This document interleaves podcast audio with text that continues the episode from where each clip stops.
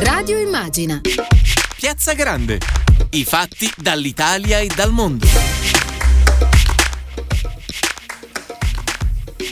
Salve a tutte e ben ritrovati e ben ritrovate in diretta su Radio Immagina da Maddalena Carlino in Piazza Grande. Un saluto anche da parte della nostra squadra, Daniele Palmisano in regia, Silvio Garbini allo streaming. Oggi ci occupiamo di cybersicurezza perché lo sappiamo la tecnologia ci aiuta, ma l'enorme quantità di dati personali non solo che gira sul web è un bottino che molti vorrebbero aggredire. Allora, che futuro ci attende? Ne parliamo con Enrico Borghi, responsabile politiche per la sicurezza della segreteria nazionale del Partito Democratico e membro del Copasir. Benvenuto negli studi di Radio Immagina. Grazie, buonasera.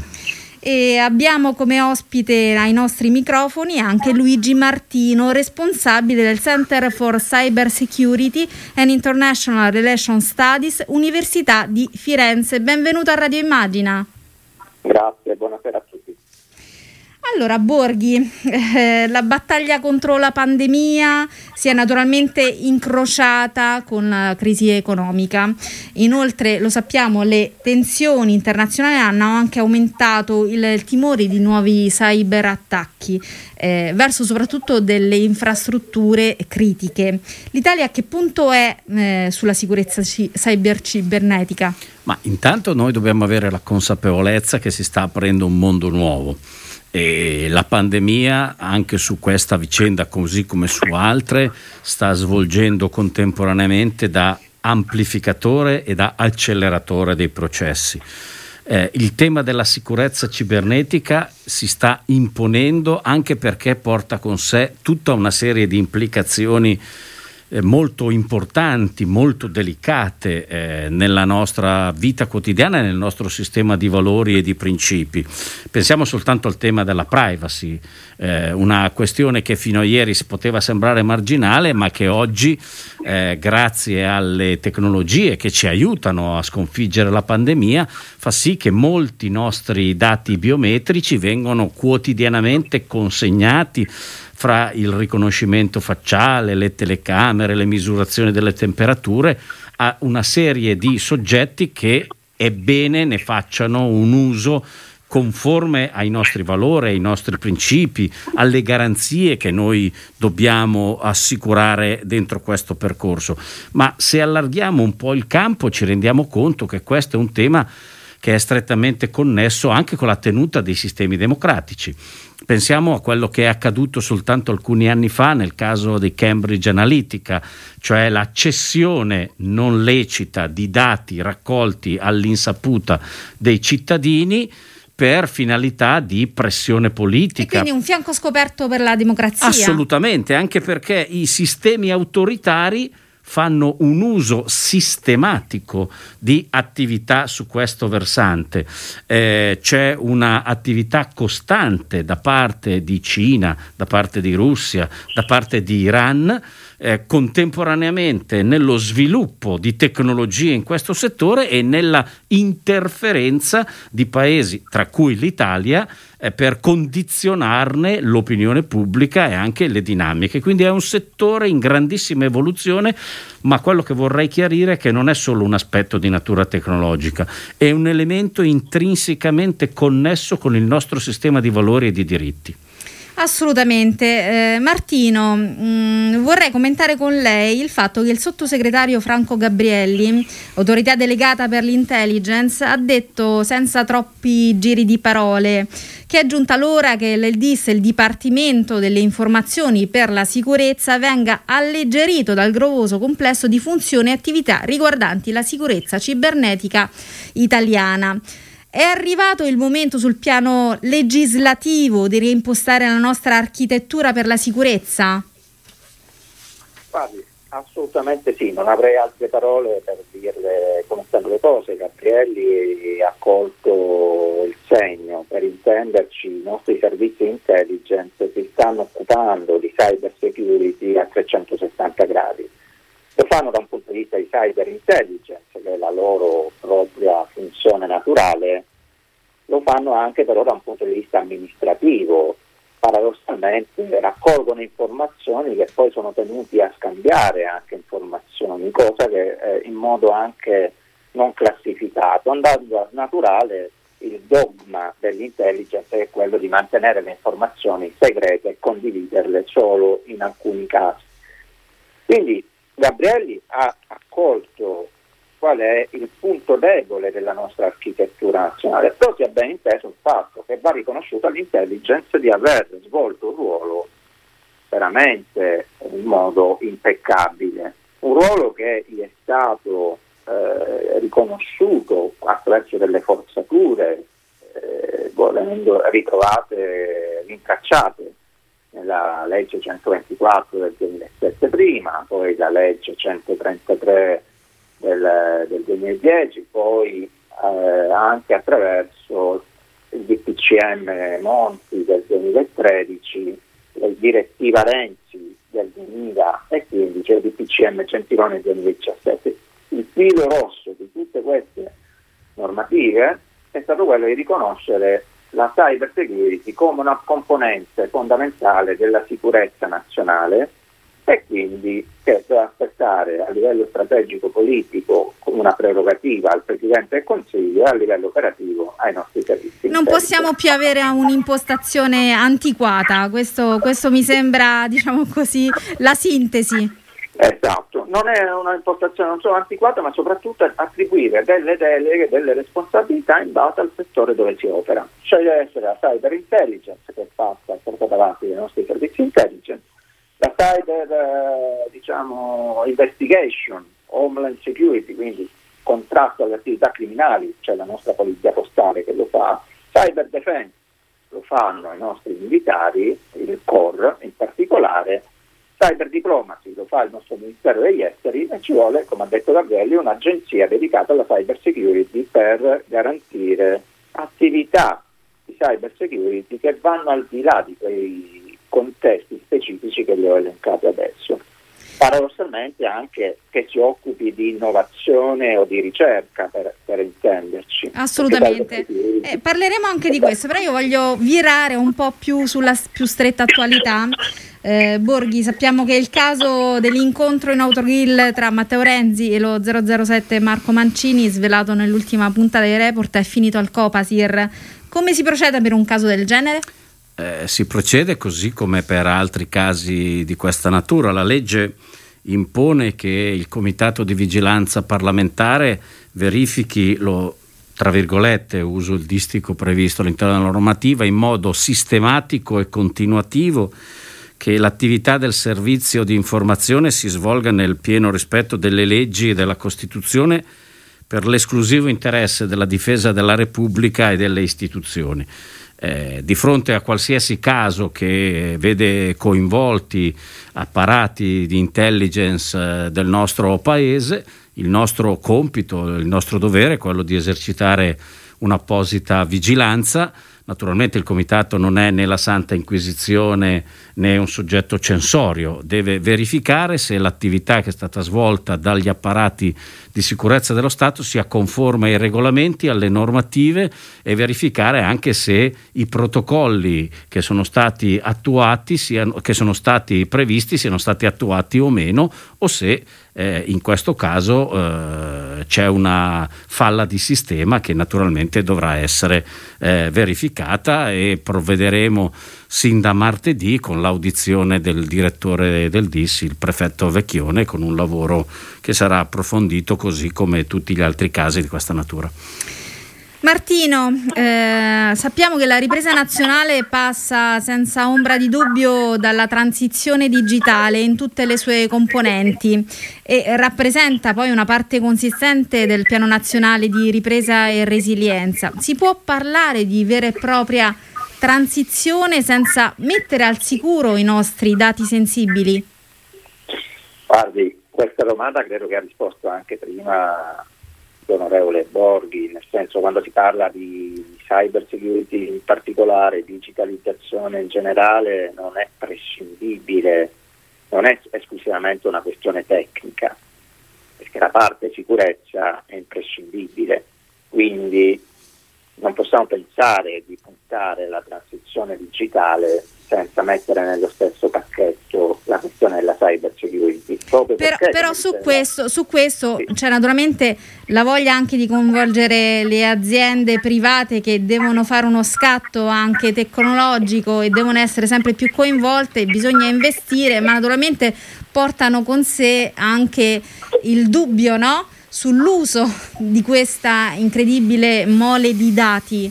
Come si riesce a trovare una sintesi tra queste tra queste necessità ed esigenze contrapposte? Eh, eh, vado io, sì. sì, le, esigenze, sì. le, esigenze, contrapposte devono essere trovate nella sintesi tra equilibrio di eh, un mercato libero come quello che siamo noi e le esigenze di sicurezza nazionale. Perché guardi che il fatto della cyber security è, un interesse anche degli operatori privati, perché non a caso, secondo l'ultima reazione pubblicata dai nostri servizi intelligence al Parlamento, relazione pubblica, c'è stato un balzo di attacchi, di attacchi informatici contro le nostre aziende, contro anche la pubblica amministrazione, attacchi che puntano alla, a fare attività di spionaggio. E quando spiano le nostre aziende è perché vogliono rubargli il core business delle, delle aziende italiane, che è il know-how, per esempio, la, eh, e anche il Made in Italy. Quindi avere cyber security all'interno delle aziende vuol dire anche proteggere se stessi, alla fine vuol dire proteggere anche il proprio il sistema paese. È ovvio che però va implementata con quei sistemi di valori a cui faceva riferimento prima l'onorevole Borghi, che sono i sistemi di valori democratici, dove nel nostro paese, per esempio, la privacy è considerato un diritto costituzionalmente garantito non solo offline ma anche online, e ce lo dice anche l'Unione Europea, questo è un diritto umano, la privacy ma è anche un diritto garantire la sicurezza delle nostre aziende da aggressioni che giorno dopo giorno sono sempre più pervasive. Considerate che gli attacchi informatici oggi stanno prendendo di mira non più le aziende a livello di quartier generale, ma dove stiamo svolgendo il nostro lavoro, quindi le case. Perché i criminali informatici ecco io, io approfondirei questo punto perché insomma vanno innalzate borghi eh, la, va innalzata la resilienza delle reti delle infrastrutture e, eh, però ci, so, ci, sono delle infrastrutture periferiche anche statali molto deboli. Mi riferisco per esempio alle banche dati delle ASL parliamo in questo momento di pandemia no? È e... assolutamente così come dice e noi dobbiamo sfruttare questo momento per acquisire una consapevolezza che nulla sarà più come prima e che dobbiamo fare tutti insieme un salto in avanti per difendere eh, il nostro modo di vita che eh, possiamo dirlo senza infingimenti, non per scatenare nessun timore, ma per dire le cose come stanno, è sotto attacco. Eh, il cyber è un'altra faccia delle politiche di difesa. Eh, discutere oggi di come noi apriamo uno scudo eh, che mette in protezione imprese, pubblica amministrazione, eh, centri di ricerca, banche dati, significa esattamente eh, avere la consapevolezza di questo aspetto. Per questo naturalmente servono delle risorse. Eh, innanzitutto c'è da dire una cosa, che in questo, possiamo definirlo così, decennio digitale stiamo, eh, nel quale siamo entrati con la pandemia, eh, intanto non siamo soli. C'è una strategia importante dell'Unione Europea e questa è la scala giusta per poter affrontare questo tipo di eh, complessità anche tecnologica, perché questa uh, intelaiatura eh, di natura informatica e, e infrastrutturale inevitabilmente porta con sé anche un impianto statuale e geopolitico. Ci saranno tre grandi soggetti che giocheranno la partita dei prossimi anni in questo settore, la Cina, gli Stati Uniti d'America e l'Europa se vuole essere realmente protagonista. Per noi è importante quindi stare dentro questo percorso, è importante che ci siamo dotati di una legge sulla cybersicurezza nel 2019, ma è solo un primo passo. Non, cons- non bisogna in alcun modo considerarla un traguardo, è solo un primo gradino, una legge che ha stabilito il perimetro di sicurezza nazionale, una legge che ha introdotto il meccanismo della cosiddetta golden power, cioè la possibilità per lo Stato di intervenire laddove ci sono situazioni critiche in questo settore, ma noi dobbiamo fare un salto ulteriore in avanti. Sappiamo che l'Europa ha deciso di creare un centro di competenza a livello eh, centrale in questa direzione e noi dovremo creare il nostro centro di coordinamento nazionale. Eh, il PD dice due cose in questo proposito eh, in piena consonanza con il lavoro del sottosegretario Gabrielli. Eh, il primo, dobbiamo varare nel più breve tempo possibile uno strumento normativo per assicurare al nostro Paese di avere il centro di coordinamento nazionale sulla cyber security. Insomma, serve un luogo nel quale queste attività vengano fatte in maniera sistematica, continuativa e pianificata. Sin qui noi abbiamo affrontato la vicenda della cyber con tante amministrazioni singole che di quando in quando si sono coordinate fra loro. Dobbiamo fare un salto in avanti. Ci deve essere un soggetto e per noi PD deve essere un soggetto di natura pubblica, proprio perché deve introdurre un elemento di garanzia e di rafforzamento del sistema dei diritti di tutti e al tavolo di questo soggetto bisogna coordinare molte realtà che lavorano sotto eh, questo profilo. Penso al tema del coinvolgimento delle imprese, al coinvolgimento delle accademie, dei centri di ricerca, delle università, della società civile, perché di fatto qui si sta scrivendo l'impianto che governerà i prossimi anni dal punto di vista della eh, costruzione eh, della eh, sicurezza eh, cibernetica e per questo ci sono le risorse, perché questa è la seconda importante notizia, nell'ambito sia del piano nazionale di resilienza e di eh, ripresa del Paese, e sia nell'ambito dei fondi statali che sono stati impegnati in parallelo rispetto al cosiddetto Next Generation New, ci sono le risorse adeguate. Quindi per la prima volta il punto non è cercare i soldi, perché i soldi ci sono, il punto è scegliere come, scegliere come al spenderli meglio. al meglio. E per questo noi crediamo che eh, eh, con le nostre proposte, con le nostre idee, con le nostre esperienze, il Partito Democratico sarà un soggetto attivo per eh, affiancare e stimolare il governo per arrivare nel più breve tempo possibile al varo di questa normativa per individuare il centro di coordinamento nazionale in campo di eh, eh, cyber security. Ecco Martino, su, su questo mi sembra che Borghi stia parlando sinteticamente di leadership digitale. Che cos'è e come ottenerla? Ecco, sì, leadership digitale è, una, eh, è un tutt'uno con quanto potremmo definirlo come interesse nazionale eh, e anche sicurezza nazionale, perché leadership digitale è, è qualcosa che ti implica anche il fatto che diventi anche indipendente dall'importare determinate tecnologie, perché se importi determinate tecnologie poi a tua volta ti esponi anche al rischio che quelle tecnologie possano essere utilizzate contro di te. Leadership digitale vuol dire innanzitutto entrare nel concetto del mercato unico digitale dell'Unione Europea, cosa che sta facendo l'Unione Europea su questo piano, è uno dei punti fondamentali dell'agenda digitale europea, eh, ma anche leadership eh, digitale vuol dire avere, dotarsi di strumenti nazionali propri capaci di, di valorizzare l'innovazione nazionale attraverso un approccio, molti ne parlano, ma pochi, lo, poche volte lo vediamo implementato in modo serio, un approccio di partenariato pubblico-privato, portando avanti quel triangolo magico che può essere definito così costituito da istituzioni, imprese e università o centri di ricerca.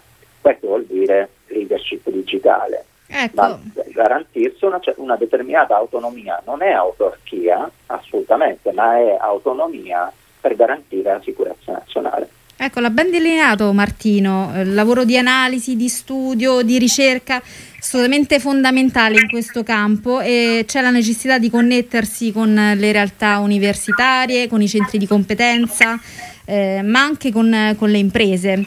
Ecco, in questo quadro c'è una mancanza di figure professionali specializzate? Bisogna investire in questo? Assolutamente sì, sotto due versanti. Il primo, eh, la definisco così, eh, una alfabetizzazione digitale nel campo della pubblica amministrazione. Siamo pri- molto indietro. Siamo, eh? siamo all'anno zero. Siamo eh, molto indietro. Lei prima ricordava il caso delle ASL, eh, ma questo vale per tutte le pubbliche amministrazioni. Eh, è come quando è stata introdotta la legislazione sulla sicurezza del lavoro, eh, quando ci si interrogava, per esempio, su chi fosse il datore di lavoro all'interno delle pubbliche amministrazioni.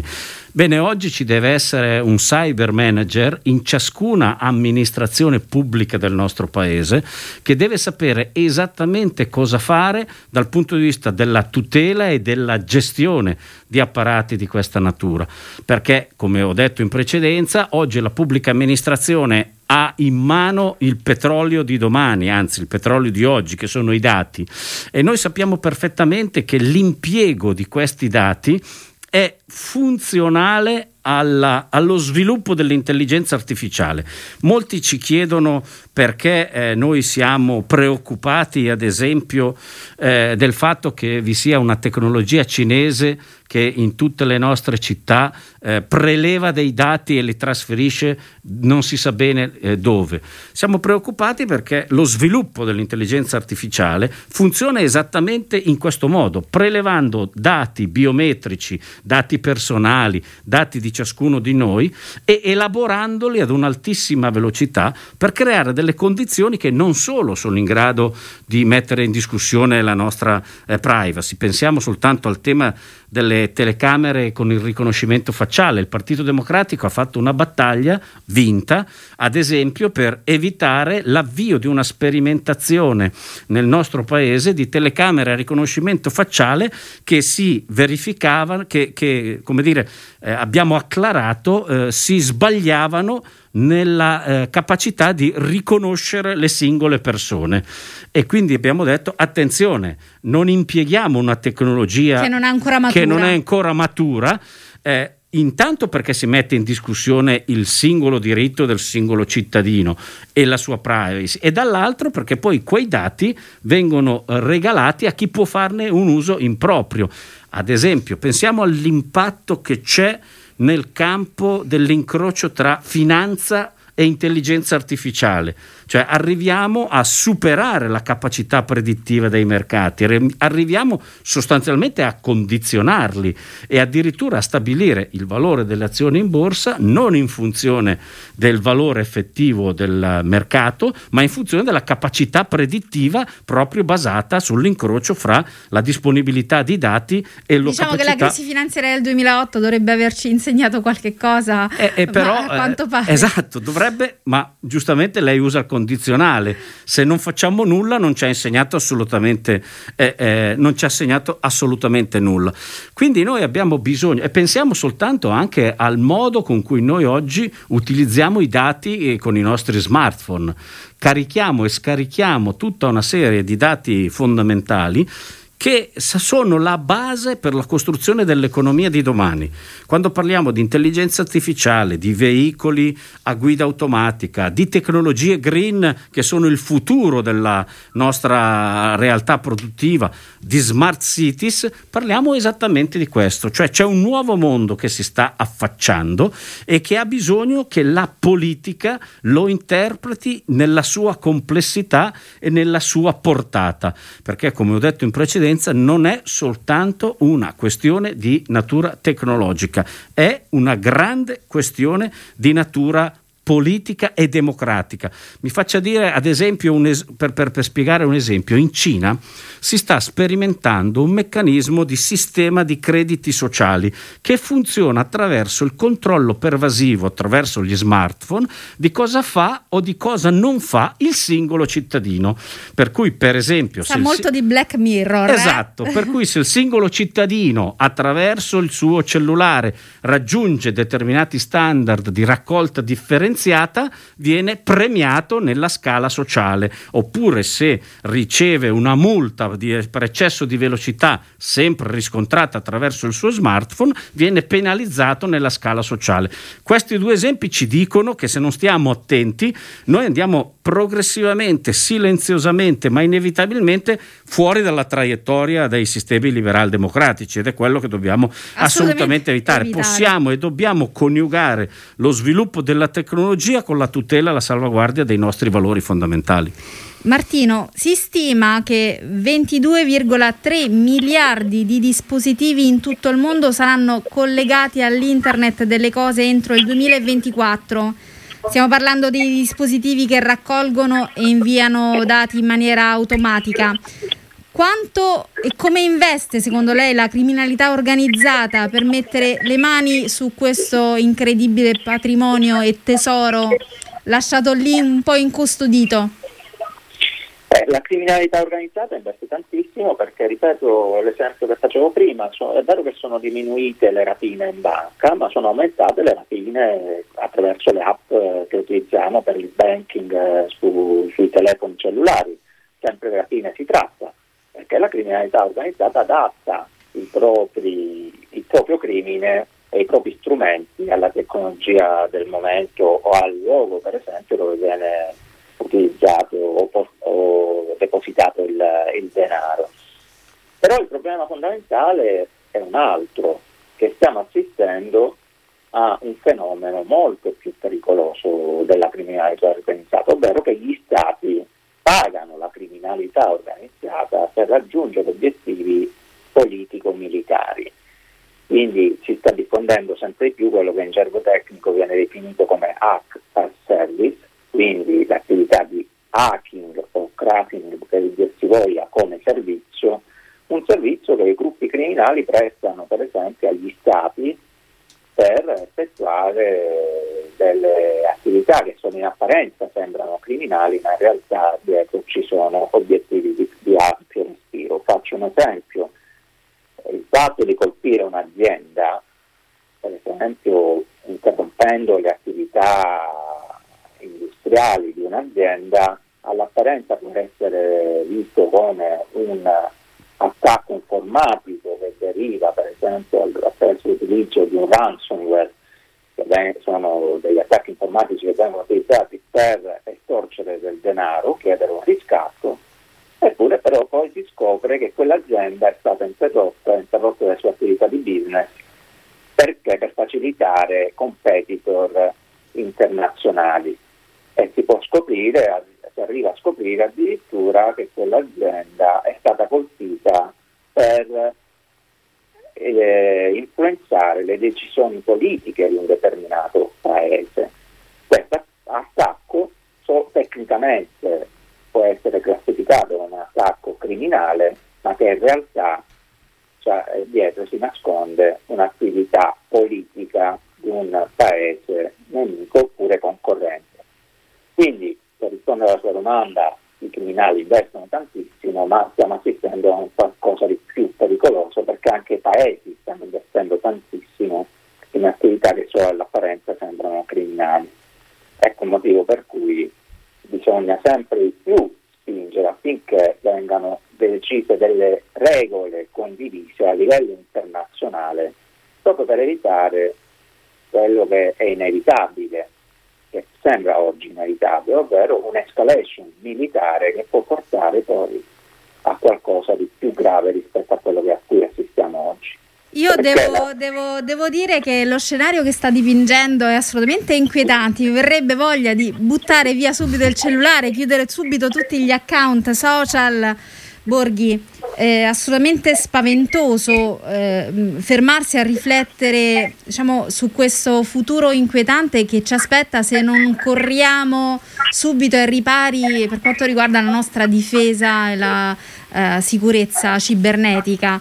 Um, che cosa possiamo fare? Anche perché abbiamo notato che negli ultimi anni, soprattutto nei periodi delle elezioni, vediamo il caso delle elezioni presidenziali americane, ma anche in Italia abbiamo visto numerosi casi che le fake news, la produzione, diciamo così, di informazioni falsate ehm, distrae sempre di più l'opinione pubblica, sempre di più un'arma assolutamente eh, dannosa per la nostra democrazia. Sì, intanto bisogna avere la consapevolezza che questo è un dato di fatto, perché a tutti piacerebbe vivere nel paese dei campanelli dove tutti ci vogliamo bene ma in realtà viviamo nel mondo della vita reale. Il mondo della vita reale è quello che è stato descritto in precedenza e ci sono degli stati che utilizzano queste nuove forme per, eh, mettere, per inquinare. per inquinare e mettere in campo delle strategie eh, funzionali ai loro interessi, ai loro obiettivi, al loro sistema dei valori che in passato venivano attuati attraverso forme convenzionali o modalità tradizionali e che oggi vedono eh, diciamo così, nuovi strumenti di pressione, eh, guerre psicologiche, infodemie.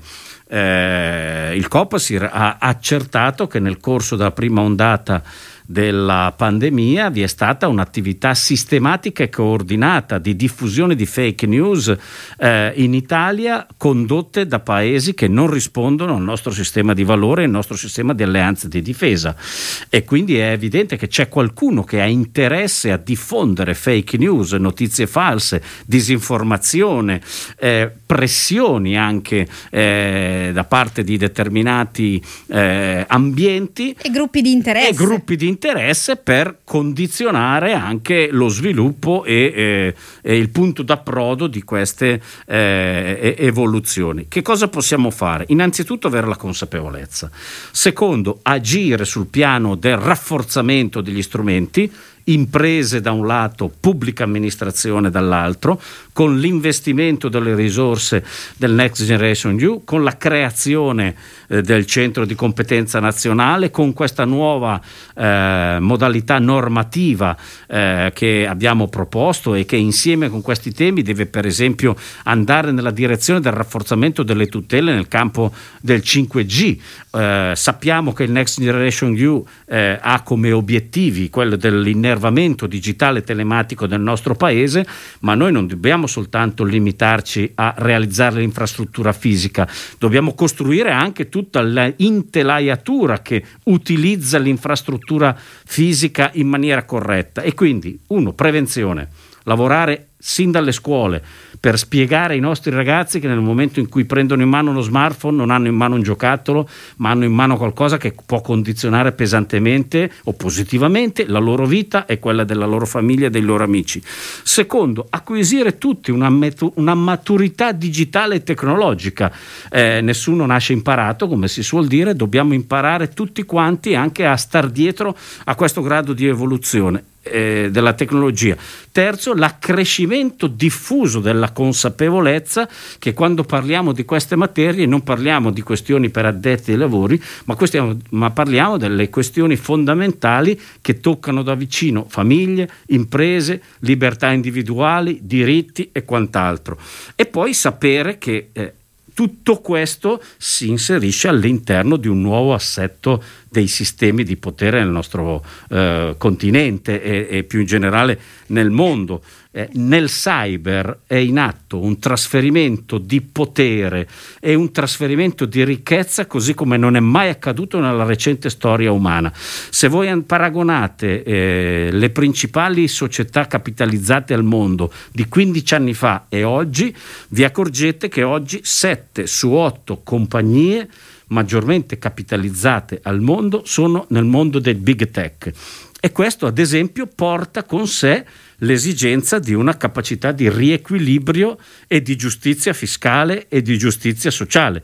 Il PD dice che eh, questi che sono i grandi vincitori del post pandemia, perché eh, eh, i big tech sono i vincitori eh, di questa nuova società che la pandemia ha portato con sé, devono però essere assoggettati ad un livello di responsabilità fiscale che oggi non hanno, perché la logica dei paradisi fiscali, la logica di portare le sedi al di fuori dei singoli paesi, l'incapacità di essere riusciti a costruire un meccanismo di risposta a livello europeo ha fatto sì che questi soggetti hanno drenato fortissime risorse e quindi possono anche investire fortissime risorse anche in una logica di condizionabilità dell'opinione pubblica. È per questo che noi facciamo la battaglia a livello europeo per l'introduzione di una fiscalità dei big tech perché bisogna mettere in campo anche azioni di perequazione e di giustizia fiscale e per fare in modo che questi soggetti sappiano che debbono rispondere in un concetto democratico ad un'entità che rappresenta i cittadini e non possono essi stessi immaginare di poter manipolare le società a loro uso e consumo. Ecco, io prima di salutarvi e ringraziarvi per questo approfondimento davvero interessante vorrei fare un'ultima domanda a Martino rispetto a questa consapevolezza digitale che ognuno di noi deve, deve maturare. Ecco, cosa possiamo fare come singoli cittadini, eh, come famiglie, come eh, singole aziende o imprese per poterci difendere e comunque sia comprendere al meglio la realtà in cui siamo inseriti? Partendo dalla consapevolezza, facendo per esempio quello che viene definito a livello anglosassone cyber hygiene, ovvero igiene informatica.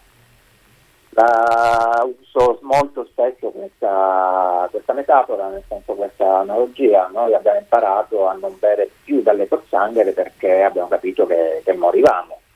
Eh, lo stesso va fatto nell'ambito cyber, nel senso che va, va fatta un'educazione di massa, proprio un'attività pedagogica, se vogliamo, a tutti i livelli, per eh, sensibilizzare rispetto ai rischi da un lato, perché ci sono molti rischi a tutte le età, eh, sia dalle scuole dell'infanzia fino ad arrivare all'amministratore delegato de, della più grande azienda italiana, ci sono rischi concreti anche sfruttare le opportunità, perché non dimentichiamoci che la cyber security può essere vista anche come un'opportunità, un volano anche di sviluppo delle capacità sia tecnologiche, un volano economico e anche un volano per la, innalzare la conoscenza uh, a livello nazionale.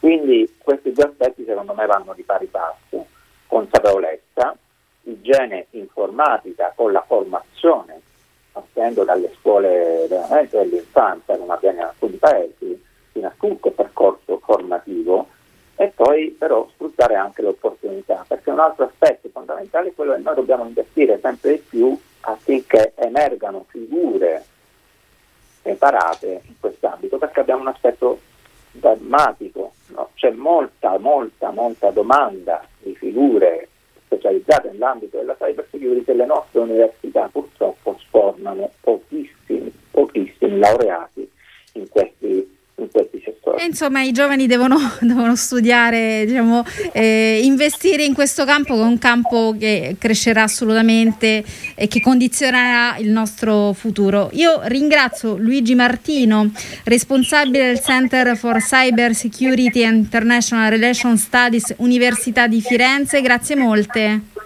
Grazie a voi davvero per l'invito, grazie infinite.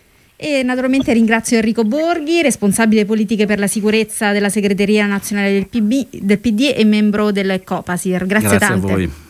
Adesso una piccola pausa con un po' di musica. Radio Immagina